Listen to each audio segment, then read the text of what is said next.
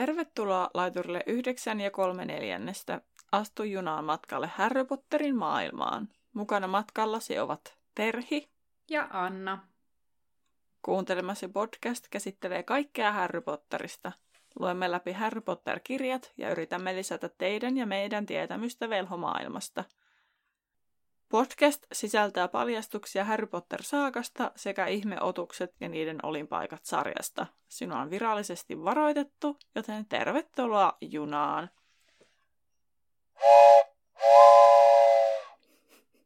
Mua edelleenkin ilahduttaa tämä junan pilli. Tervetuloa minunkin puolestani. Tänään käsittelyssä on luku 15. Bobatonks ja Durmstrang. Dör, Durmstrang. Suomalaisittain. Kyllä.Eux, Patons ja Durmstrang. Kyllä. Tota, nyt mä heräs kysymys, että oliko se yksi yhtye silloin, niin... Mikä se? Oliko se Sturm joku... und Drang. Eli semmonen. tismalleen Sturm und Drang. Mitä? Eli samahan se on, joo. Mm. Joo. Siis kaukan, eihän se nyt sama ole. Ei olekaan, siis sitähän mä naurankin tässä, että eihän se ollut mitään sinne päinkään, kun se oli Sturm Jos sä siis sitä bändiä, mutta se tuli mulle ekana mieleen. Siis todennäköisesti juuri sitä ajattelin. Mm. No hei, pöllöpostia on tullut tosi paljon, mutta mä, mä nostasin täältä, vaikka me eka puhuttiin ainakaan, että ei ehkä nosteta sieltä nyt mitään esille, mutta mä olin kirjoittanut tänne ylös sitä, että kun on puhuttu paljon siitä, että Hedvig on kauhean viisas, niin sitten, mä en muista, että puhuttiinko me jaksosta, mutta joku ehdotti sit sitä, että entäs niissä pöllöissä on siis vaan joku taika. Että siis niihin niinku tavallaan taiotaan joku juttu, koska ne on niin viisaita, että miten ne oikeasti voi löytää kaikki. Joku muukin sitä taisi ehdottaa. Se tuntuu jotenkin hullulta ajatukselta, mutta koska ei velhoista voi tietää, niin näin. Mutta sitten mä kyllä mietin itse sitä, että toisaalta saaduissa pöllöt on aina ollut kauhean viisaita. Että onko se kumpuaksi tavallaan sellaisesta niin kuin satuhistoriasta niin. niin kuin seuraavaan satukirjaan, koska tämäkin hän on satukirja, ei ole faktaa tämä. Hmm. Kyllä, joo, esimerkiksi tuossa esim. Harry Potterissa, siis Nalle puhissa niin mm. siinäkinhän se pöllö on hirveän viisas. Ja ainahan se, ja eikö se ole, niin kuin, jos lähtee ihan tälle pitkälle miettimään, niin varmaan, eikö se ole jonkun ehkä kreikkalaisen Jumalan kautta jumalattarenkin tavallaan sellainen, että se kuvataan pöllöolalla ja se on joku viisauden jumala kautta jumalatar, niin ihan kuin mm. jotenkin muistelisin tämmöistä, että ehkä ne pöllöt vaan nähdään semmosina on nähty kautta aikojen ja sitten saduissa niistä on helppo tehdä niitä viisaita ja mm. sitten tavallaan tässä on viety vähän niin kuin ehkä nextille levelille tämä. Kyllä. Ja sitten toinen asia, että olen kirjoittanut itse meille pöllöpostia, että kun mä siis editoin sitä edellistä jaksoa ja siellä meillä oli kovat pohdinnat taas tästä kyyrystä, tai mulla oli ehkä enemmän, mä oon sitä enemmän pohdiskellut, niin sitten mä mietin sitä, että eikö se ole nyt niin kuin hullua, että se kyyry opettaa tämmöisiä taikoja niin kuin hyviksille. Mm. Eikä niin kuin... Tai sitten, miksi se opettaa, mutta sitten mä tajusin, kun mä editoin sitä, että toisaalta sehän on tosi ovelaa, että se opettaa just niitä, koska suurin osa ei pysty niitä tekemään. Ni, niin hän ei opeta sitä periaatteessa, miten se niin niitä vastakirouksia hirveästi, millä pystyisi mm. oikeasti vastustamaan niitä pahiksi, vaan hän vaan opettaa jotain sellaista, mihin ei py- kykene tavallaan. Ei.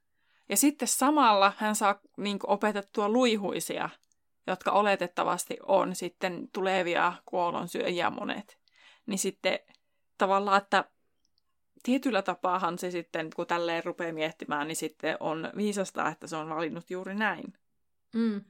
Ja mulle heräsi vielä sellainen ajatus tässä sun puhuessa, että sitten äh, niin kuin, sehän näkee, että mitkä taidot niillä niin kuin, kasvavilla niin kuin, velhoilla on, että että okei, okay, no näistä ei ole mitään vastusta. Siis tiedätkö silleen, niin. että, että aa, okei, okay, toi on näppärä. Oh, yllätys, Harry Potter on näppärä. Oh, mutta niinku, sillä lailla, että, että niinku, tavallaan pystyy vähän ennakoimaan ehkä, että kenestä voisi tulla uhka. Toki eihän se edelleenkään kerro mitään vielä silloin, jos sä oot neljännellä, että kuinka hyvä sä oot aikuisena. tai millä tahansa noista luokista, koska mm. sehän todennäköisesti opettaa näitä kaikille, kaikille vuosikursseille. Mm. Kyllä. Ehkä se ykkösille saattaa opettaa jotain oikeasti perusasiaa, mutta, mutta kun ne lähtee taas niin alkeista, että sillä niin kuin ei ole merkitystä jonkun pimeyden velhon näkökulmasta.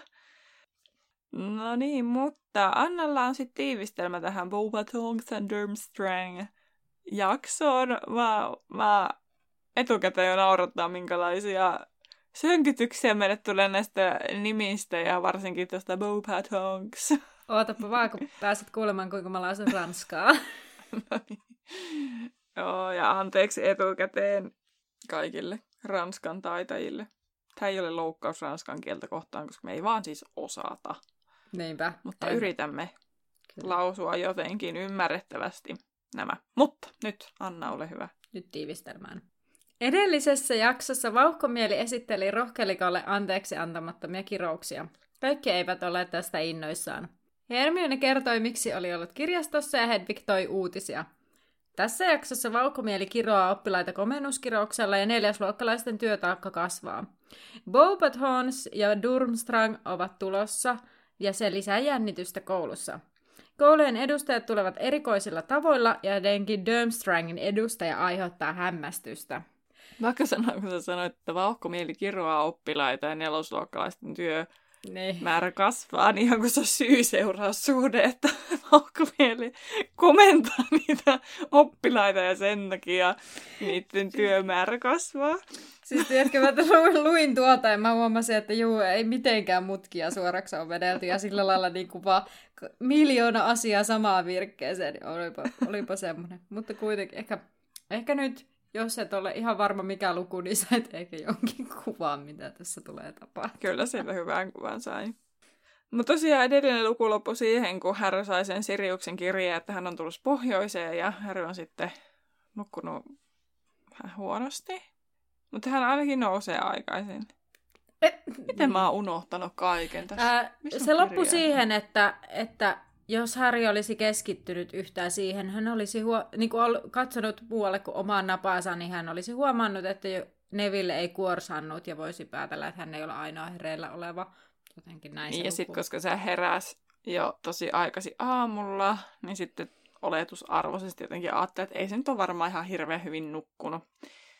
Mutta niin. tota, kuitenkin, onko hän nyt hyvin vai huonosti nukkunut, niin hän on nyt herännyt aikaisin aamulla ja lähti suoraan oleskeluhuoneeseen, missä hän lähti kirjoittamaan siitä päättävästi Siruksen kirjat, että minä vaan kuvittelin sen arven kivun, että äläpäs nyt tuu tänne pohjoiseen ollenkaan, pysy siellä. Ja tota, sitten hän lähti viemään sen pöllöllään, että Hedvig saisi vie sen tuolle Siriukselle – Hedvig oli vaikeasti lähestyttävällä tuulella, sillä kantoi kaunaa Härrylle edellisestä illasta, kun Härryllä ei ollut mitään antaa hänelle palkkioksi ja oli muutenkin aika kiittämätön Hedvigiä kohtaan. Ja lopulta Harry vihjasi, että Hedvig taisi olla liian väsynyt ja hänen täytyisi pyytää postityhjynen, posityyhtynen apuun. Mä sanon sen monta kertaa tuon sanomaan postityyhtynen, koska se posityyhtynen on mulle niinku mun aivoille liikaa. Jotenkin, en tiedä miksi. Mä kuulin, että sä sanoit niinku possutyyhtynen. Ja sit Ai mä sanoin posti varmaan. okay. No possuhan se on Ronin mielestä. Mm. Mutta kuitenkin kun Harry uhkaili tällä posityyhtysellä, niin Hedwig ojenti sitten jalkansa ja lähti lentoon.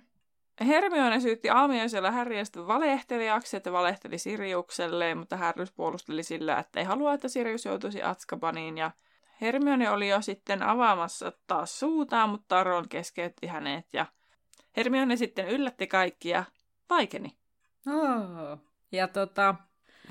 mikä toi on? En mä siis en todellakaan tiedä, mikä tämä oli.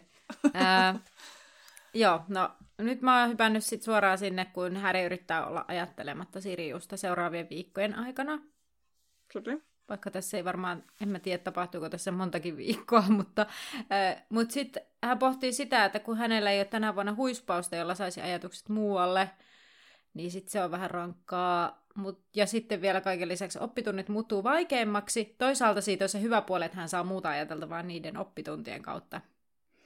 Ja Villisilmä on ilmoittanut, että hän loitsi jokaisen komennuskirjauksen, että oppilaat näkevät, miltä kirous tuntuu ja testaavat, pystyvätkö he vastustamaan vaikutuksia. Hermionehan huomauttaa, että tämähän on laitonta, ja Villisilmä sanoo, että Dumbledore haluaa heidän oppivan, miltä se tuntuu, ja että jos Hermione haluaa oppia sen kantapään kautta, niin ole hyvä ja lähde, ovi on tuossa.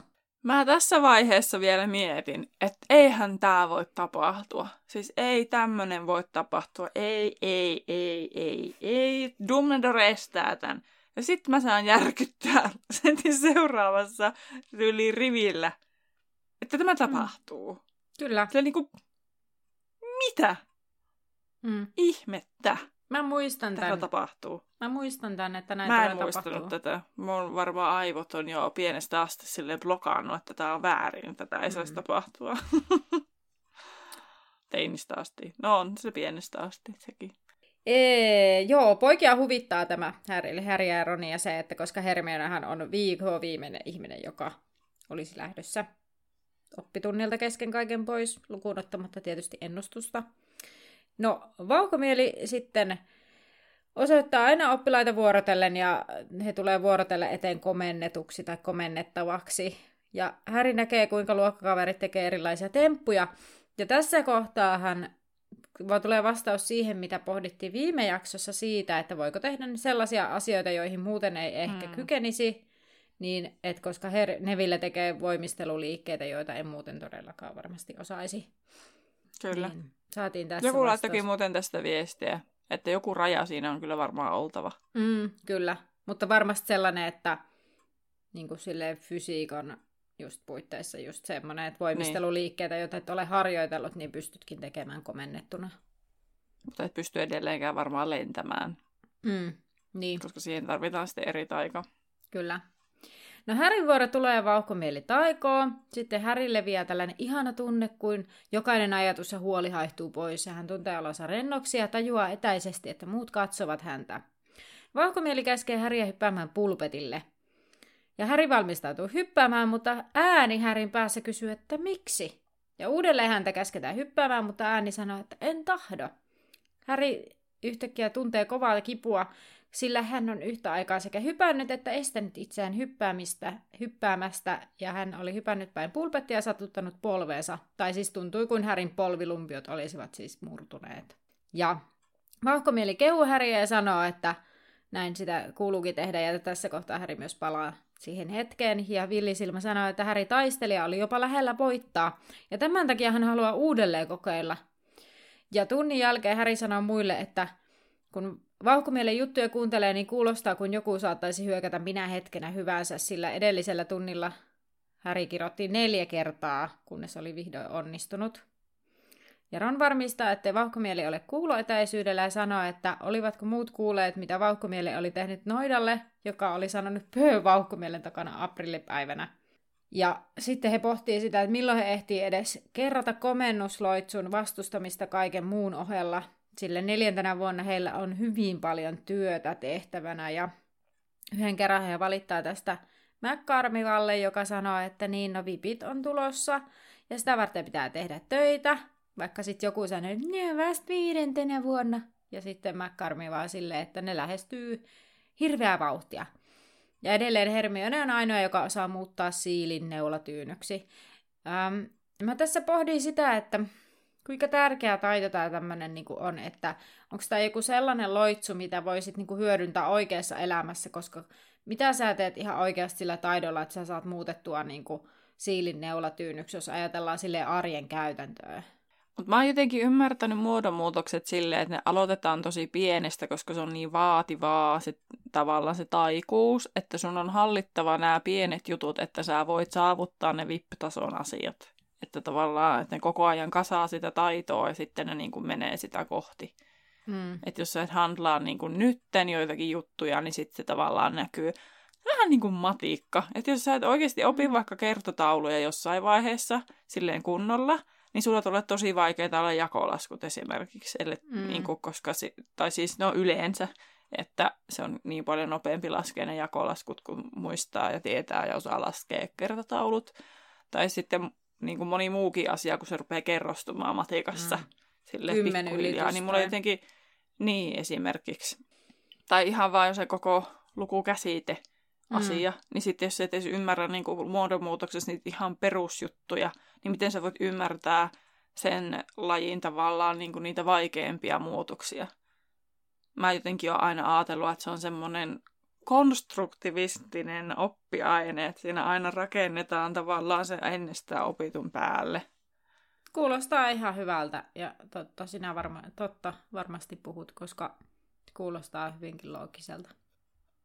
Mutta mä nyt palaan takaisinpäin sen verran, että mua kiinnitti huomiota se, että ää, vauhkomieli oli siis ton Roninkin niin kuin kironnut. Mm. Ja sitten se Ronhan hyppelehti edelleen, että se komennuksen vaikutus näkyy edelleen, kun ne lähti sieltä mm. luokkahuoneesta. Niin, niin tota, mä jotenkin kiinnitin siihen huomiota, että eikö se... No toisaalta joo, että jos oot niinku kopeilon jonkun mieltä niin vahvasti tai käskyttänyt sitä, niin varmaan se nyt jättää tietysti jonkunlaiset niin kuin jäljet, niin kuin muistiloitsu vaikka, mutta silti jotenkin, kun luulisi, että kun se komentaminen loppuu, niin siihen loppuu se kaikki toiminta. Että se ei, kun, kun eihän se komennettavan tavallaan pitäisi tajuta tietyllä tavalla, että se on komennettu. Sen takia osa ei ole oikeasti tiennyt, että ne on komennettu tekemään mm. joitakin asioita. Joo, ja Jotenkin siis, kun mehän ei tiedä, mitä se vauhkomieli on laittanut Ronin tekemään. Sekin on totta. Niin sitten mm. tavallaan se jotenkin, se oli ilmasto tosi hassusti siinä, että se laitettiin, että se jotenkin loikki sitten. Mä en tiedä, mun mielikuva oli siis jostain syystä, siis en tiedä miksi, mutta sellainen, että se Ron niin kuin, niin kuin loikkisi askelmalta askelmalle jotenkin. Siis sillä lailla, että siinä olisi joku logiikka, miksi se tekee niin. Ja sitten jotenkin mun ajatus meni myös siis sillä lailla, siis tää on nyt ihan tosi kaukaa haettu, mutta siis mun päässä tapahtui jotenkin tosi paljon tässä samalla, kun mä luin. niin, mm-hmm. Siis sellainen, tiedätkö, että se kun et on, että ei saa astua laattojen viivojen päälle, kun se tuo epäonnea. Mm. Niin sitten jotenkin mä ajattelin, että se Ron tekee sellaista, ja se liittyy jotenkin siihen, siis mä en, niinku, tää ei niinku, tässä ei ole mitään järkeä tässä mun ajatuksessa, mutta mun niinku mielikuva oli jotenkin sellainen, että mä niinku yhdistin sen tällaisen monen mutkan kautta tällaiseen tapaan. niin, niin. Mutta siinähän sanottiin selkeästi, siinä sanottiin ihan suoraan, että sen vaikutuksesta. Kyllä. Tai jotenkin, niin. Niin, mutta mä en siis tiedä, miten nämä liittyisi niinku toisiinsa, mutta mun päässä tämä ah. jotenkin siis sillä lailla niinku oli, ja mä niinku tiedostin se, tai sillä lailla kiinnitin huomiota myös siihen, että, se, että niin kuin vaikutus kuluisi ajan kanssa pois, sitä Villisilmä oli mm. sanonut. Mm. Mutta mä en niin kuin, on jotenkin mystinen. Mm. Ja sitten sanoit sitä, että, että Ron oli silleen, että tiedättekö te mitä se vauhkomieli teki, kun se joku sanoo pöö. Niin mä olin silleen, miksi te, kerro? Mäkin haluan tietää. Uteliaana ihmisenä. Mäkin olisin halunnut tietää, mitä se on tehnyt sille, kuka sanoo pöö. Niin. Tota, ehkä se jotain kirossen. No, silloin on käynyt ilmeisesti huonosti, no, mutta olisin silti kiinnostunut tietämään tarkemmin. Niin, totta. Mitä Hei, hän... kuulijat, laittakaa tähän päivitykseen, tämän somepäivitykseen, mitä te ajattelette. Tai sitten mä voin tehdä Instastoriin vaikka joku semmoinen taas sellainen kysely, arvailukysely, että mitä te olette miettineet, mitä sitä olisi mahtanut tehdä, niin kuin silloin kyseltiin Voldemortin suunnitelmasta aikaisemmin. Mm, näinpä. No, mutta tota, Ennustustunti sitten tuli, missä Harry ja Ron saivat huvittua, kun Punurmio kertoi heidän saaneen parhaat arvosanat läksystään ja kehui, kuinka he hyväksyivät tulevat kauhut. Mutta se ei kuitenkaan heitä huvittanut, että heillä oli käskynä tehdä sama seuraavastakin kuukaudesta, eikä kumpikaan enää keksisi niin helposti uusia onnettomuuksia. No miten sitten ne voi, en mitään järkeä Punurmio laittaa ne ennustamaan, jos joku jompikumpi ennusti, että ne kuolee. Niin. Että jos ne ei ole edes elossa, niin mikä järki niitä enää ennustaa seuraava kuukautta. Niin, koska eikö siellä ole, että kuolee hukkumalla toisella? Joo, Harrylla oli viimeisenä päivänä. Joo. Niin. Tuli nyt tälleen lonkalta mieleen. Hyvä pointti kyllä, että se punurmi olisi vaan voinut olla, että kaikki muut kirjoittakaapa ensi kuulta, mitä teille tapahtuu. Harry, sinun ei tarvitse, kun sinä kohtaat traagisen loppusi. Niin. niin. että hän ei niin kuin hirveän uskottava ole tässä, että hän uskoisi oikeasti, että nämä pojat olisivat tämän uskonut näin. Tai siis ennustanut näin, mitä uskonut, juu. Pakko tähän väliin kertoa kuulijoille, että viime viikolla, kun kysyttiin teiltä ennustuksia sitä, että mitä hän mahtaisi, tai mitä haluaisitte, että teille tapahtuisi. Me oli jotain lottovoittoa ja muuta, ja mulla oli kova, kova ennuste, että mä haluaisin pysyä terveenä ja haluaisin voittaa lotossa, niin arvatkaa kävikö päinvastoin. En mä nyt siis ole hävin, hävinnyt lotossa, mä en edes lotoon, mutta musta tuntuu, että mihin mun kaikki rahat katosi. Ja sitten mä tulin vielä kipeäksi. Mä että tähän meni putkeen, eli ne kaikki, mitkä oli, niin peruuntui, mitä mä pelkäsin, että toivottavasti ne ei peruunnu. Ei olisi pitänyt koskaan sanoa ääneen tätä toivetta. Toi on kyllä jo, toi on jo taidokasta. Se on niinku antiennustus. Kyllä. Mä en yhtään Joo, muista, mitä mä ennustin. Muistatko sä? Sä voi ennustit lottovoittoa t- Aa. kans, että sä haluaisit voittaa lotossa. Pitäisiköhän mun ruveta lottoamaan? No sitähän sä naurat, että sä et edes koskaan voi niin lottoa, mutta sä silti voitat lotossa. Niin sehän se vasta mahdottoman suuri ihme olisikin, kun voittaisi lotossa ja ei ole lotonnut. Kyllä. Näin. No taikakausien historia opettaja sitten pisti heidät kirjoittamaan joka viikko uuden aineen 1700-luvun maahiska- maahiskapinoista. Mä mietin, miten sitä riittää. Siis mietin joka aivan, viikolle kirjoitettavaa.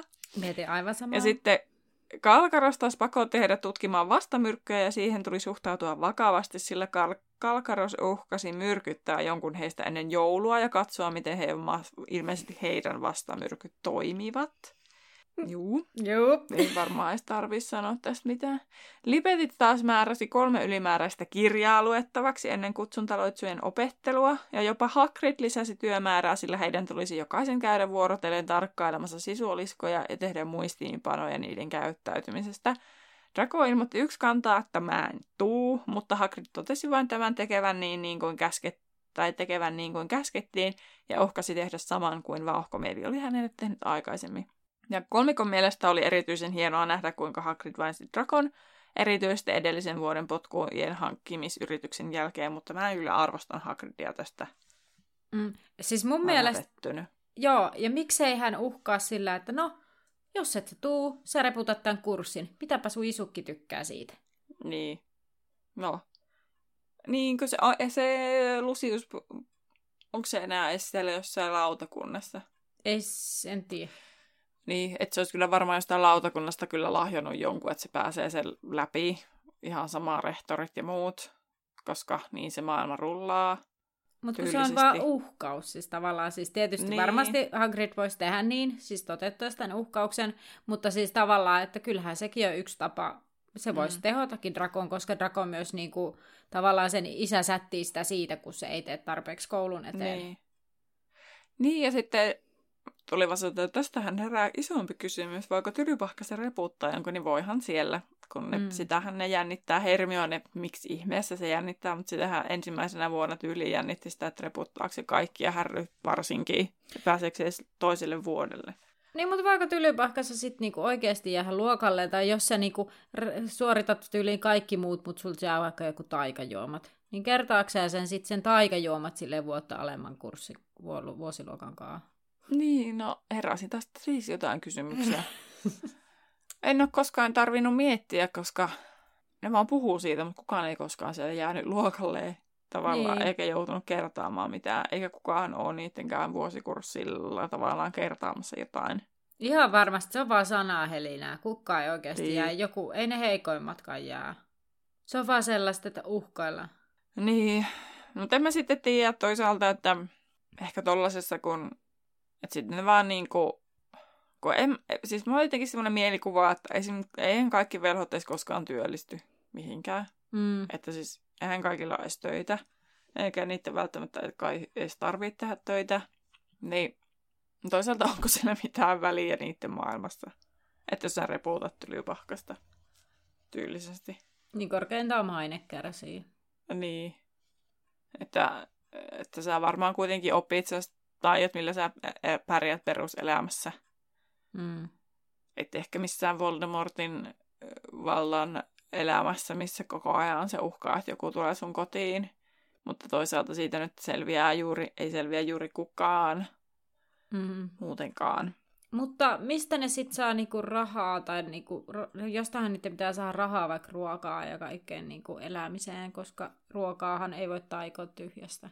Niin, no ainoa mitä ne tarvii, niin on joku missä asua ja sitten ruokaa. Ja sitten sekin, että miten sä, äh, niin kuin, jos sä osaat jotkut perusjutut, niin kyllähän saa kyhättyä taijalla jonkun, itsellesi jonkun hökkelin varmaan pikkuhiljaa. Mm-hmm puista ja sellaisista. Ja sitten vaan nuotiosta vaan se voi taikoa sen, sen tulta. Että niinku, että ainoa mikä on sitten se ruoka. Ja sitäkin toisaalta sitten varmaan saa jostakin kuitenkin. Ja sitten kyllähän nyt voi tehdä jotain hanttihommia ja muuta, että sitten saa sitten niinku jotain rahaa. Mutta mulla on ainakin semmoinen kuva, että osa ei niinku vaan tee. Mutta osa, toisaalta osahan nyt on semmoisia, että, että niillä on niin paljon varallisuutta, että ne ei tee. Ja sitten osa on niinku jää kotiin lasten kanssa. Mutta jos on ymmärtänyt, niin esimerkiksi Arthurhaa ei ihan hirveästi saa palkaa, mutta niillä on tosi paljon lapsia ja tosi paljon, tai siis ne saa kaikki ruohittua ja niillä on tosi iso talo, että niin kuin, ja niillä vaan käy yksi töissä. Mm. Niin sitten, että kyllä niin velhot pärjää pienemmällä mm. kuin jästit. Totta. Tästäpä heräsikin mielenkiintoinen pohdinta. Mm. No, äh, kol... oli vasta pintaraapasu ja ensimmäiset ajatukset. Katsotaan, jos jossain vaiheessa tulee enemmän asiaa mieleen. Niinpä. Öö, kolmikko saapuu sitten sieltä Hagridin tunnelta eteishalliin ja he näkevät ison joukon oppilaita kyltin luona. Ja Ron sitten pisimpänä lukee se ääneen ja kyltin. Kyltissä lukee, että Beaubatonsin ja Durmstrangin koulujen edustajat saapuvat 30. lokakuuta 18.00 Oppitunnit päättyvät puoli tuntia aiemmin ja oppilaat vievät tavaransa makuusaleihin ja kokoontuvat tervehtimään vieraita. Sitten Ernie, Ernie Macmillan sanoo, että Oo, onkohan Cedric, tai tietääköhän Cedric tästä, että viikon kuluttua jo. Ja Ron ihmettelee, tai, tai jotenkin silleen Ron on vaan silleen, tää? Ja sitten Harry on silleen, niin siis Dicker, että se varmaan osallistuu turnajaisiin. Ja Ron on silleen, no ei sääliä voi olla tylypahkaottelija. Ja sitten Hermione on silleen, että ei Cedric ole ääliö. Ron ei vaan satu pitämään hänestä, koska hän voitti rohkelikon huispauksessa. Ja sitten Hermione toteaa, että hän on kuulemma hyvä huispauksessa ja on valvoja oppilaskin vielä. Tuossa pitäisi varmaan Eli olla... hyvä koulussa. Joo. Mä tajusin itsekin lukiessa niin tämä, että tämä mm. ei voi mennä näin, koska sehän me tiedettiin jo. ja Ron sanoi, että Hermione pitää Cedricistä, koska tämä on komea, ja Hermione sanoi, että ei pidä kenestäkään, koska joku on komea. Sitten Ron on silleen, Lockhart! Kyllä, mä mietin ihan samalla tavalla. No kyltin ilmestyminen sähköisti sitten linnan tunnelma ja kaikki tuntuivat keskustelevan kolmivelhoturnajaisista – ja huhut alkoivat liikkua Tylypahkan edustajasta ja siitä, että mitä tapahtuisi turnauksessa ja millaisia muiden koulujen edustajat olisivat tylypahkalaisiin verrattuna. Ja sitten siellä kuurattiin sitä linnaa. Mm. Ja muotokuviakin kuurattiin. Ja sitten heidän kasvonsa, vaaleanpunaiset pestit kasvonsa, niin hei, niin kuin ne, niitä siellä. Siis mä en ymmärrä, miten niihin voi sattua tai siis ne niin kuin jotenkin kuvaillaan niin, että kun ne on kuurattu, niin niiden kasvotkin on putipuhtaat sitten vaaleanpunaiset pesun jäljiltä ja he niitä aristelevia kasvojaan siellä hellivät siellä muotokuvissa. Mä en ymmärrä, miten niihin voi koskea. En ymmärrä, miten muotokuvia voi kuurata. Eihän hyvänen aika maalausta voi pestä. No, mutta onhan se jo erikoista, että ne maalaukset edes elää vähän niin kuin, että ne niin. liikkuu. Mutta mikä, mikä tämä tuntemisjuttu nyt on? No ei pitäisi perehtyä varmaan tarkemmin siihen, miten ne maalaukset on edes tehty, että se pystyttäisiin ymmärtämään. Koska tällä logikalla, jos niihin sattuu, kun niitä pesee, niin lihavan leidin olisi tyyliin pitänyt kuolla, kun Sirius hyökkäsi sen kimppuun. Niin, no siinäkin on sitten vissi ero, että ei nyt voi kuolla, mutta voi niihin jotenkin sattua varmaan. No miksei se lihava leidi sitten ollut ihan verisenä siellä sille mun osuu. Tai niin, siis kun, jos, jos, ne voit, jos sä pystyt vaikuttaa siihen maalauksen ulkonäköön kesken kaiken, siis sillä lailla niin kuin pesemällä ja niin kuin sörkkimällä sitä maalausta. Tunteeko ne sen, jos sä tökit tälleen näistä maalausta? En mä tiedä. Ei mitään hajuu. Tästä perehtyy tarkemmin tuohon maalaukseen. Siis pitäisi, vaan t- pitäisi tietää, että miten ne maalaukset on tehty. Mm. Mutta siis se, Että en voisi ymmärtää. ja nämä kysymykset ei ole siis niinku suoraan sulle, vaan nämä on niinku niin. Sellaisia kaikille, että selittäkää mulle, miten tämä toimii. Mä en tajua tätä. Mutta podcastin nimessä pitää aina yrittää vastata jotain. No niin, mä olen räntänyt tarpeeksi tästä. Jatkatko sinä? No, Voro oli entistäkin kireämpi ja vimmastui raivokkaasti, jos joku unohti pyyhkiä kenkänsä, kun tuli sisälle, eli sotkee. Ja tota, muutkin aikuiset olivat kiireitä ja jopa McCarmiva oli niin kuin out of character, kun se sanoi Nevillelle, että ei saa, että älä paljasta Durmstrangille, että sinä et osaa edes vaihdosloitsua. Mä olin ihan järkyttynyt. Nyt toi McCarmivalle jotenkin. Se sanoo tiukkaa, mutta toi on kyllä oikeasti aika paha Mutta ehkä mä nä- opettajana. niin on. Ja mä vielä itse asiassa mä, nä- mä näkisin sen tilanteen, että se on ollut vähän semmoinen, tiedätkö, ehkä vähän silleen, ja jos Neville, jos sä voisit olla paljastamatta. Vähän, mä näen, näen Aa. siis niin ei niinkään vihaisena, vaan vähän sellaisena, niin vähän semmoinen, että jos mitenkään olisi mahdollista, että et niin osoita tyhmyyttä niille. Siis näinhän se sanoo, mikä on ihan hirveetä, mm. mutta siis tavallaan, että se ei ole niin vihainen, vaan vähän semmoinen, että no, että jos et kuitenkaan ihan paljastaisi sun osaamista täysin, että... Niin. Mutta on karua, siis huomauttaa ylipäätään, niin kuin, että, että älä näytä, että oot niin, niin. tyhmä. Mä taas luin sen just silleen, että se on niinku silleen täräyttänyt sen silleen. Niin. En, niin, niin kuin, niin kuin Nevillehän tässä oli istuttanut ne korvansa siihen kaktukseen vielä. Voi Mm. raukkaa. No, mutta se 30. päivä sitten kuitenkin lopulta saapuu ja kolmikko menee no aamiaiselle ja huomaa suuren salin olevan koristeltu ja seinillä oli valtavat silkkiliinat, jotka edustivat tylypahkan tupia. Opettajien pöydän takana rippui suuri liina ja siinä oli tylypahkan vaakuna. Ja sitten kolmikko huomasi Freddy ja Georgin pöydässä ja he olivat jälleen erossa muista keskustellen matalalla äänellä. Ja Ron meni heidän luokseen kuulen Georgin puhuvan jostakin, joka vältteli heitä. Fred toivoi, että Ronkin he välttelisi heitä. Ja Harry vaihtoi nopeasti puheen äh, kolmivelhoturnajaisiin. Aistien, että vähän kireyttä on ilmassa. Varmaankin. George oli yrittänyt kysyä, kuinka kisailijat valitta, valittaisiin McCarmivalta, mutta ei ollut saanut vastausta. Ron mietti koetuksia ja pohti, että kyllä he Harryn kanssa varmaan selviytyisivät. Si- si- Ron mietti koetuksia ja pohti, että kyllä he Harryn kanssa varmaan selviytyisivät, sillä olivat olleet vaarallisissa paikoissa jo ennenkin. Fred muistutti siellä olevan tuomariston, jotka antaisivat pisteitä suoriutumisesta, ja Hermione kertoi siihen ainakin ennen kuuluneen koulujen rehtorit, ja se oli kerrottu Tylypahkan historiassa. Mutta siihen hän ei ollut enää siihen kirjaan kauhean tyytyväinen, koska se kirja jätti kokonaan kertomatta, että kotitonttoja oli Tylypahkassa. Ja tästä päästään pieneen sylkyraporttiin, ja Harry ja Ron olivat tosiaan maksaneet kaksi sir- sirppiä saadakseen ne sylkymerkit, jotta saisivat Hermionen vaimennettua, mutta ne olivat menneet hukkaan, koska Hermione oli innostunut vaan enemmän. Hän oli alkanut rohkelikkotornissa myös värväämään muita puolelleen huonoin tuloksin, ja, mutta tosin Neville maksoi vain, ettei Hermio- Hermione mulkoilisi häntä niin pahasti, ja moni luuli juttua vitsiksi. No Ron pyörittelee silmiään tässä kohtaa, kun Hermione paasaa näistä kotitontuista ja tylypahkan historiasta, joka on puolueellinen, ja Fred yllättäen kiinnostui Pekodistaan, ja sitten George kääntyy Hermionen puoleen ja kysyy, että onko hän käynyt ikinä keittiössä. Ja Hermione on silleen, että no ei, miten niin. Ja sitten kaksoset sanovat käyneensä monta kertaa näpistämässä ruokaa, ja he ovat nähneet, kuinka onnellisia tontut ovat, ja niillä on mielestään paras työpaikka. Ja Hermione sanoo, että ne on ai kouluttamattomia ja aivopestyjä. No tässä kohtaa kaiken onneksi pöllöpostit saapuvat ja keskeyttävät tämän puheenaiheen, ja Hedvig saapuu myös, ja Häri ottaa siltä kirjeen ja antaa, antaa pekonia sille. Ja Sirius kirjoittaa, että hyvä yritys, Häri, olen jo kotimaassa, ja Härin pitää pitää ajan tasalla hänet tylypahkan asioista. Vaihtele pöllöjä, on myös käskynä. Ja Ron on silleen, miksi pitää vaihdella pöllöjä, ja Hermione on silleen, että öö, no Hedvig saattaa herättää vähän liikaa huomiota, kun se ei ole kuitenkaan niin kuin, ilmeisestikään Skotlannissa yleinen näkyy noin niin kuin pöllölajina. Näin käsitin. Ja Harry ei tavallaan tiedä, onko hän huojentunut vai huolestunut siitä, että Sirius on lähempänä.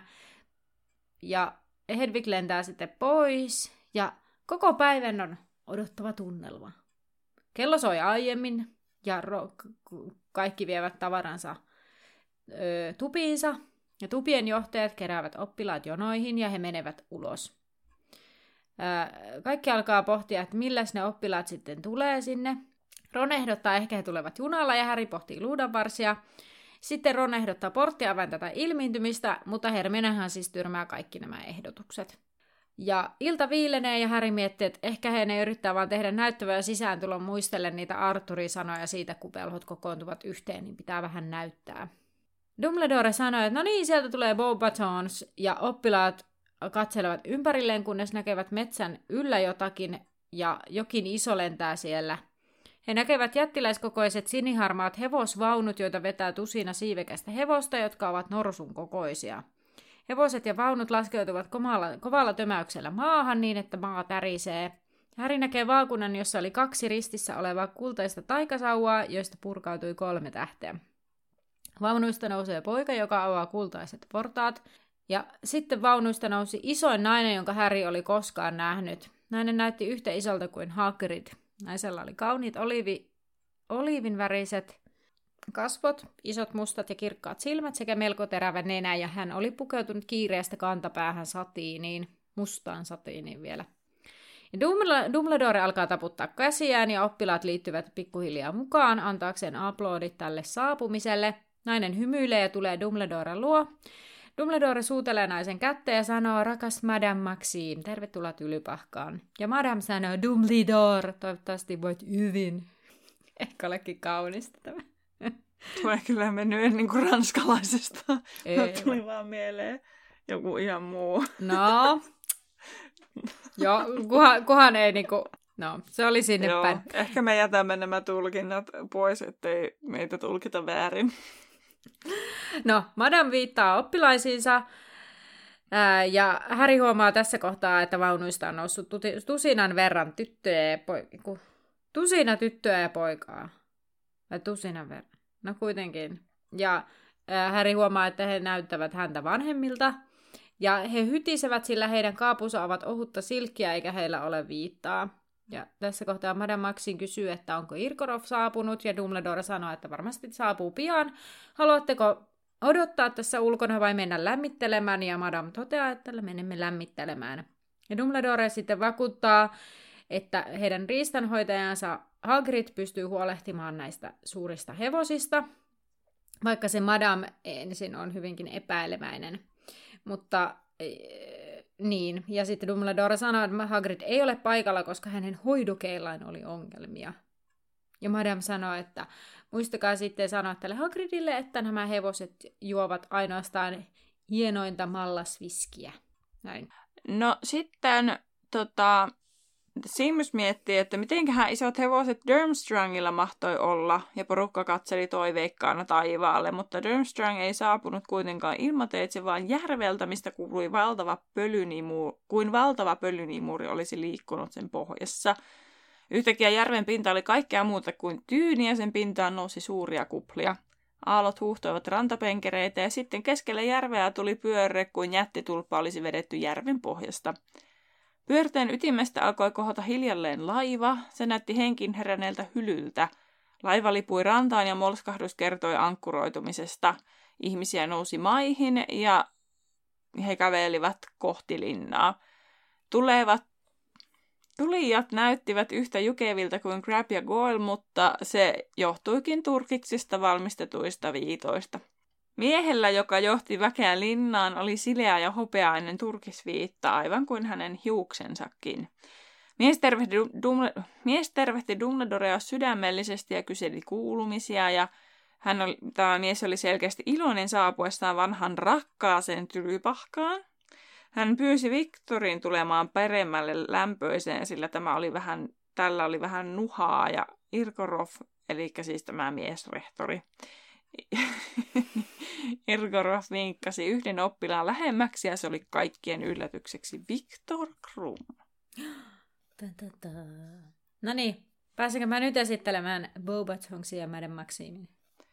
Joo, eli siis lukuhan loppui tähän ja Kyllä. tota, ää, ajateltiin, että voitaisiin vähän kertoa näistä kouluista lisää. Hirveästi ainakaan Durmstrangista ei löytynyt ja sitten me ajateltiin, että esitellään nämä rehtorit, Mm. että mitä niin kuin silleen ää, ennakkotietoja heistä, että toki heidän tulevaisuudestaan ei nyt tässä hirveästi kerrota. Ei ole siinä mitään järkeä, koska ne tulevaisuudet sinänsä tavallaan tiedetään. Mm.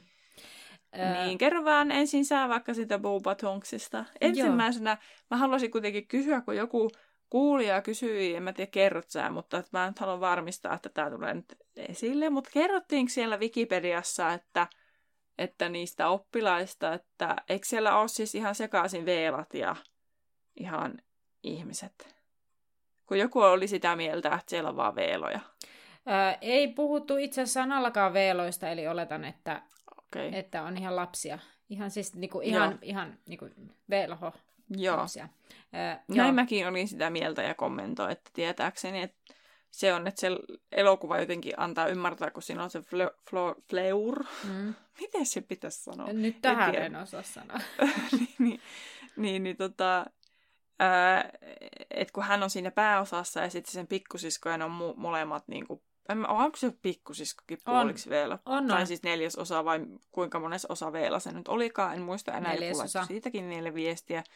Niin, niin sitten, tota, että kun ne on siinä keskiössä, niin sitten tavallaan niitä muita ei käsitellä ollenkaan. Ja sitten siinä elokuvassa annetaan ymmärtää, että se on tyttökoulu, mikä ei pidä paikkaansa. Mm. Näin. Mutta joo, Eli... Durmstrangista sanot, annetaan ymmärtää, että se on poikakoulu, mikä ei pidä paikkaansa, mutta kun mä luin tota tekstiä, niin sitten siellä on kuitenkin ollut siellä elokuvassa Durmstrangin joku tyttökin, mutta kun sitä ei vaan erottunut siitä joukosta. Että se niinku, siellä vaan näkyy Niin, poikia. Kyllä. Mutta siis joo, eli äh, ranskaksi tämä on Académie de Magie Beaubatons. Kuuntelen Google-kääntäjästä tämän. E, äh, se on siis ranskalainen velhokoulu, joka sijaitsee Pyreneiden vuoristossa Etelä-Ranskassa. Ja monet oppilaista tulevat Ranskasta, mutta oppilaita on myös Espanjasta, Portugalista, Alankomaista, Luxemburgista ja Belgiasta. Ja ei ole aivan varmaa, että saako muiden maiden lapset tulla oppilaiksi kuin nämä, mitä mainitsin äsken. Okay. Öö, Tämä koulu on perustettu vähän ennen 1290-lukua. Ja koulu sijaitsee tällaisessa linnassa, joka on puutarhojen ja vesiputousten ympäröimä. Ja ainakin kuulupuheiden mukaan, kun oppilaat ruokailevat, tällaiset metsänymfit laulavat ja jouluisin sali on koristeltu sulamattomilla lumiveistoksilla, jotka hohtelevat glitteriä. Aivan. Kyllä. Ja oppilaiden koulupuvut oli, ovat tällaista hienoa sinistä silkkiä. Ja opiskelu on hyvin samantyylistä kuin Tylypahkassa, mutta sellainen ero, että vipit suoritetaan kuudentena vuonna. Ja entisiä oppilaita ovat muun muassa Nikolas ja Perenel Flamel, eli Nikolas, Nikolas Flamel ja hänen vaimonsa. Ja toki nämä, mitkä tässä vielä selviää, näitä Fleuria ja muita henkilöitä. Ää, ja tota, siis ää, tämä nimi tulee siis ranskan kielen sanoista kauniit sauvat. Se jotenkin bow ja batons ilmeisesti näin. Ja tota, tosiaan, niin kuin tuossa aiemmin jo kerrottiin, niin sen vaakuna on se, missä on taikasaudat, taikasa, kaksi taikasauvaa ristissä ja niistä purkautuu kolme tähteä, niin se viittaa nimenomaan tähän nimeen. No tämän enempää ei oikeastaan tästä. No sit siellä oli asiaa niistä, niistä abra, abraksansseista, niistä lentävistä hevosista, jotka on, niin kuin, että niitä, ne vetää, liikkuu usein paikasta toiseen niiden hevosten vetämillä vaunuilla. Ja sitten juuri niin kuin tuossa tässäkin luvussa kuvailtiin, niin ne oli kuvailtu siellä. Että tämän enempää en tästä koulusta tähän kerännyt näitä tietoja. Ja sitten... Oliko siellä mitään, että miten ne menee sitten esimerkiksi kouluun? Ei, ei mun mielestä ollut mitään. Ei. Mutta ö, sen verran oli muuten, että sekin on ilmeisesti karttaamaton niin kuin tylypahkakin. Näin Joo. siellä luki. Öm, no, ihan hirveästi mulla ei myöskään Olym- Olympe Maximesta, eli tästä Madame Maximista tietoa. Ö, ei ole syntymäpäivää, ei ole sauvan tietoja, ei ole mörön tietoja, ei ole mm, lapsuudestakaan mitään tietoja oikeastaan. Eli Okei. Sen verran, että hän on siis ranskalainen puolijätti, pituudeltaan noin kolme ja puoli metriä. Ja siis mä katsoin tämän monta kertaa, että en taas tee mitään niin kuin virheitä tässä, että hän on siis suunnilleen just Hagridin mittainen, koska muistaakseni Hagridkin on noin kolme metriä ja näin. Öö, ja sitten siis hän ei myönnä tätä, että hänessä on jättiläisverta. Se hän ei suostu myöntämään sitä. Öö, voi olla osittain siitä syystä, että hän ei välttämättä olisi päässyt tuon koulun rehtoriksi, jos hän olisi avoimesti myöntänyt, koska jättiläisiä kohtaan on ennakkoluuloja. Öö, oletettavasti Madame Maxim on itsekin käynyt tätä samaista koulua, mutta siitä ei ole mitään varmuutta. Öö, no hän on ollut Boba Tongsin johtaja ainakin tänä lukuvuonna 94-95, mutta jatkosta ja sitä edeltävästä ajasta ei ole varmaa tietoa. Ja tosiaan hänet kuvaillaan, niin kuin tuossa aiemmin jo oli, että hänellä on mustat silmät ja oliivin värinen iho. Ja hänet kuvaillaan kauniina ja niin kuin, siellä oli kaikkea niitä taitoja, mitä hänellä oli, mitkä liittyi taas tavallaan niin kuin, ne oli vähän niin kuin just tavallaan johdettu juuri niistä asioista, mitä tässä kirjassa me tullaan kuulemaan. Tavallaan, että hän on vaikka No esimerkiksi just tavallaan se, että hän, hän on, ei, ei saa avoimesti kerro olevansa puolijättiläinen ja niin edelleen, niin edelleen, että se oli vähän tynkä se artikkeli jollain tapaa. Okei. Okay. Mm. Harmittavaa. Ha, mitä harmit? Harmillista. Mm. Mennään sitten tähän Durmstrangiin, mikä on siis Durmstrangin instituutti. Mulla menee kieli ihan solmuun ton nimen kanssa. Ja koulu on pohjoisessa, mutta otti oppilaakseen myös oppilaita muista maista, kuten Bulgariasta. Mitään varmaa tietoa ei ole siitä, että missä se on. Sitä ei ole silleen kerrottu, mutta tota, ää, se tiedetään, että se on karttaamaton ja tota, se tiedetään, että se on järvien ja metsän ympäröimä. Mutta haastattelussa Romling on sanonut sen koulun olevan Skandinaaviassa, Norjan tai Ruotsin pohjoisosissa, mutta Pottermorin kartassa se taas on Laatokan läheisyydessä. Eli ei ole sitten tietoa, että onko se kartta virheellinen vai onko se sitten tieto muuttunut Rowlingilla, että okei, että se, että se onkin enemmän tuolla niin kuin Venäjän Suomen rajalla. Kuitenkin sitä nyt ei siis ihan tarkkaan tiedetä. Durmstrang oli linna tylypahkan tavoin, mutta se oli pienempi. Se oli nelikerroksinen ja siellä paloi tuli ainoastaan, jos se oli jotenkin opetukseen liittyvää. Et ne oli siellä pimeässä ilmeisesti aika paljon, mikä oli mun mielestä vähän jännittävää. Ja tota, se on keskiaikana perustettu, tai middle age, eikä se ole keskiaika. Mulla vähän löi ihan tyhjää päässä historian termit. Joo. Keskiaika. Edelleenkin epäilen itseäni keskiaika on Joo, joo. oikea asia. Mutta täytyy myös huomioida, että Suomen keskiaika ja Euroopan keskiaika on vähän eri No niin. asia. Mutta kuitenkin No se- joo, kyllä.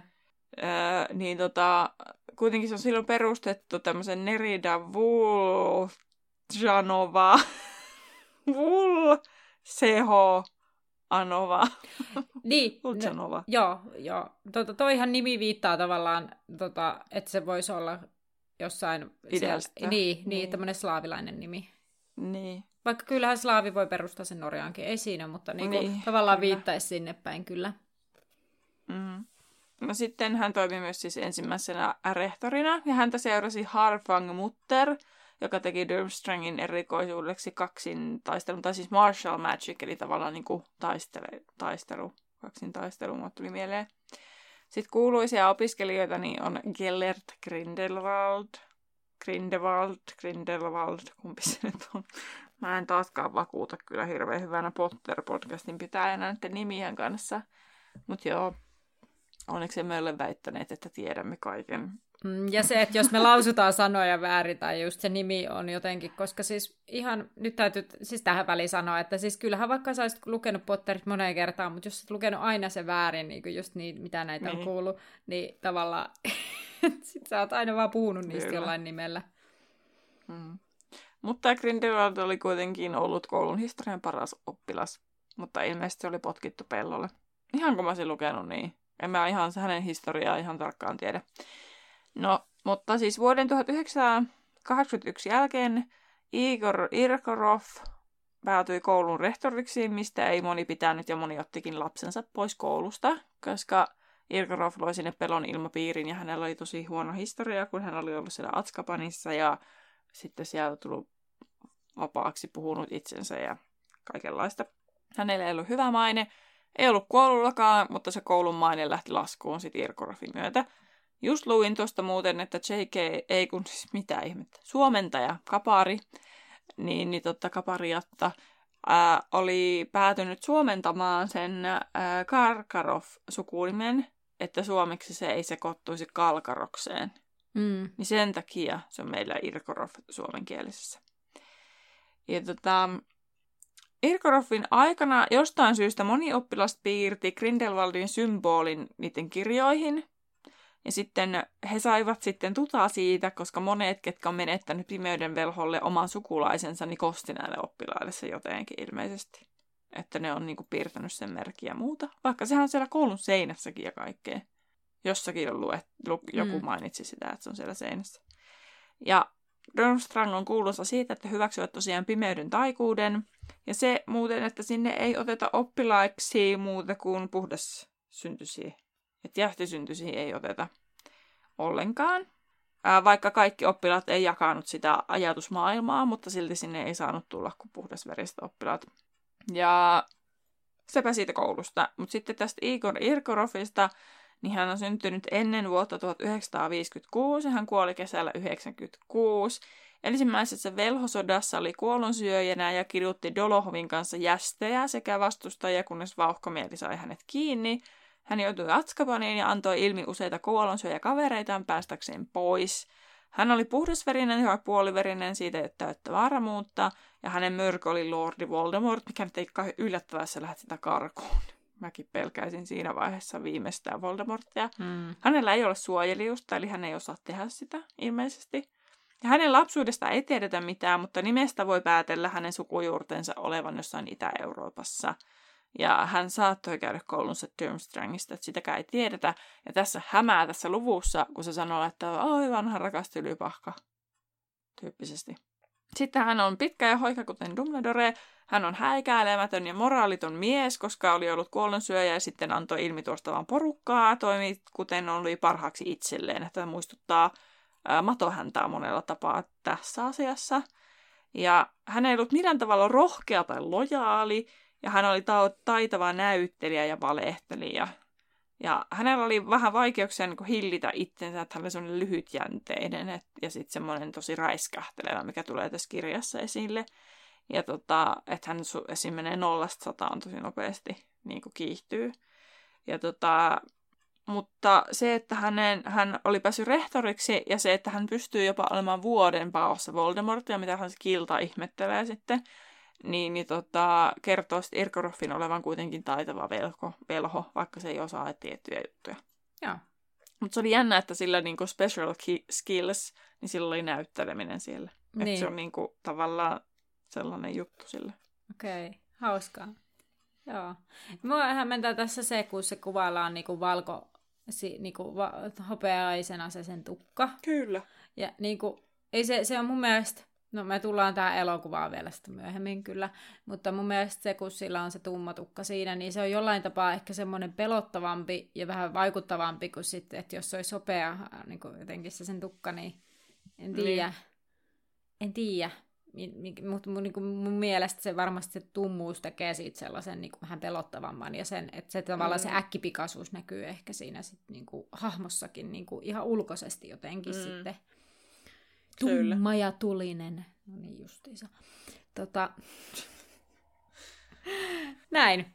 Öö, seuraava luku, kun tämä luku on nyt siis tässä, nyt, näin. Niin. Seuraava luku on 16 luku ja se on liekehtivä pikari, eli nimikko lukuun päästään. Ja tota, nyt vasta oikeasti iski päähän. Oletko varmaan sanonut siitä, että jokaisessa kirjassa, ei kun onko Atskapanin vangissa semmoista lukua kuin Atskapanin vanki. Ei. Kaikissa muissa taitaa olla niin kuin nimikkaluku.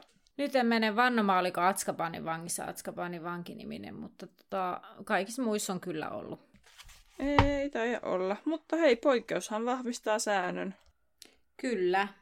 Mulla meni muuten ihan tämmönen knoppitieto ja tämmönen turha tietokin myös, että mulla meni ihan sairaan kauan, että mä tajusin, mitä se sanonta tarkoittaa. Sitten mä yhtäkkiä tajusin, tuli joku konkreettinen esimerkki, ja sitten mä että tuli aha-elämästä, ahaa, nyt mä tajun. Joo, no kato, aina ja oppia ikä kaikki. Tota, Kyllä. no niin, viikon kysymys tällä kertaa on tota niin, niin, tällainen, että menisitkö mieluummin Bobatonsin vai Durmstrangin? Ja kumpaako Sterhi menisit? Kyllä menisin Boba Tonksiin. Mä en haluaisi mihinkään kylmään enkä mihinkään pimeyden velhojen.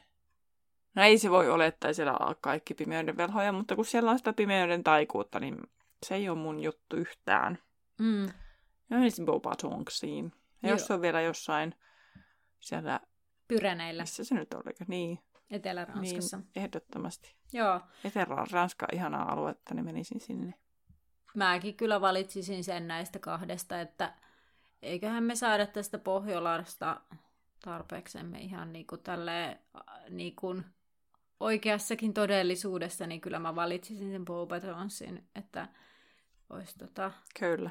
Ja sitten se kuvaillaan tosi kauniina, että jos siellä on jotain suihkulehteitä ja puutarhoja ja metsänhyffit säästävät ruokailua, niin kyllähän se nyt kuulostaa kivalta. Mutta Kyllä. kuulija voit käydä kommentoimassa, kumpaa sinä menisit. Niin ainakin Instagramissa Laituri Podcast sinne tulee erikseen kysymystä. Ja varmaan, koska on kaksi vaihtoehtoa, niin tulee myös tonne ö, Storin puolellekin. Ja sitten voit käydä valkkaamassa näistä jommankumman vaihtoehdon. Ja sitten myös laitamme Facebookiin meidän bäkkärille, eri, eli Laituri 9 ja 3 kautta 4 podcastin bäkkäri, niin sinne voit käydä kommentoimassa, kumpaa sinä menisit. Mm, tai vastaamassa kyselyyn. Sinnekin pystyy tekemään niitä kyselyitä. Tajusin vasta. Aa. Jotenkin tajusin vasta yksi päivä, aa, mutta monivaihtoehtokysymyksiähän siellä voi kysyä. En ole ikinä tehnyt. Mutta voi siis tehdä varmistettu Facebookista, niin voidaan tehdä sinnekin kysely, niin helpottaa siihen vastaamista siellä. Nopea vastata, klik tai klik. Mutta nyt klik, klik, mennään lippikysymykseen. Ja tota, kenet seuraavista haluaisit rehtoriksi ja miksi? Kalkaros, Lucius Malfoy vai Igor Karkarov? Eli Irkorov, Voi joku, pätkä. joku. Nyt on kyllä hieno, mainio kolmikko, voi kauhea. Tota, nyt mä lähden tällaisella poissulkutaktiikalla. Mulla on siis tähän vastaus kyllä jo olemassa, mä huomaan sen, mutta mä en vaan tiedä, miten mä perustelisin, mutta poissulkutaktiikalla, siis Lucius Malfoy tai missään nimessä. Tuntuu, että se on niin häikäilemätön ja niin sellainen niin kuin epäoikeudenmukainen ihminen, että en mä hyvänen aika sellaista rehtoria haluaisi. No sitten taas tämä Igor Irkorov, jolla on siitä kyllä kokemusta, mutta hänkään ei kuulosta erityisen mm, ehkä ammattitaitoiselta henkilöltä, jos hän niin kuin, on hyvä näyttelijä. siis tarkoittaa sitä, että hän ei välttämättä ole aito, vaan hän sitten niin ehkä mahdollisesti esittää jotain, mitä ei ole. Niin kyllä mä valitsen Kalkkaroksen kaikkia todennäköisyyksiä uhmaten kuitenkin.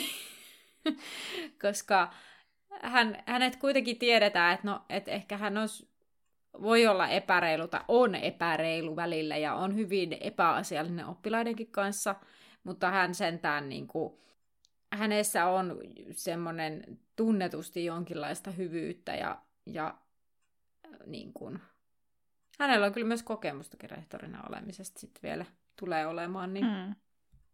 että tota, tällä mennään, mutta joo, tämä oli tämmöinen poissulkutaktiikka, että mä en osaa ihan hirveästi ehkä kehua Kalkkaroksen rehtorin taitoja, tai mikä siinä niinku olisi se, mutta Mm. näistä kolmesta pahasta pienin paha.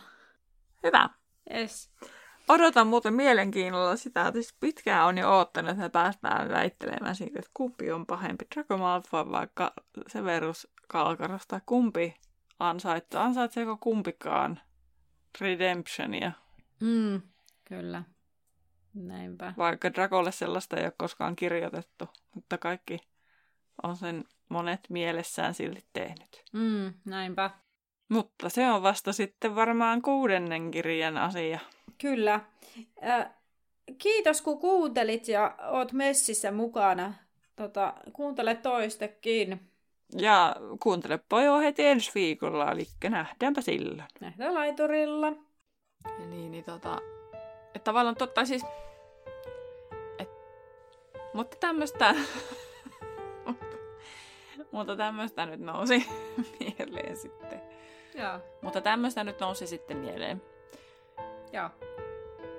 Hyvä Yritin tehdä sulle joku kohta, mikä on helppo editoida sinne synkätyksestä. Edellisessä jaksossa vielä... Edellisessä jaksossa... Jauhomieli.